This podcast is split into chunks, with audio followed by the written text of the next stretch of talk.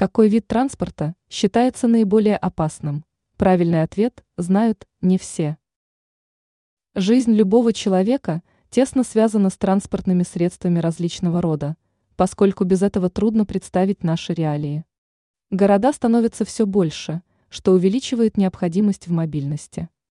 Также не стоит забывать о туристических поездках и командировках. Любому человеку хочется быть уверенным в том, что его жизни и здоровью во время передвижения ничего не угрожает. Какой вид транспортных средств считается наиболее опасным?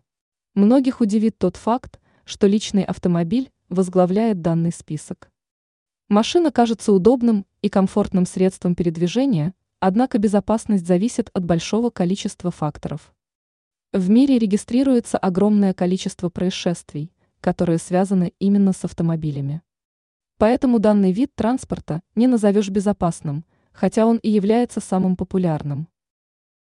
Какой вид транспорта считается наиболее безопасным? Удивительный факт состоит в том, что на первом месте идут самолеты, хотя многие люди испытывают иррациональный страх перед полетами.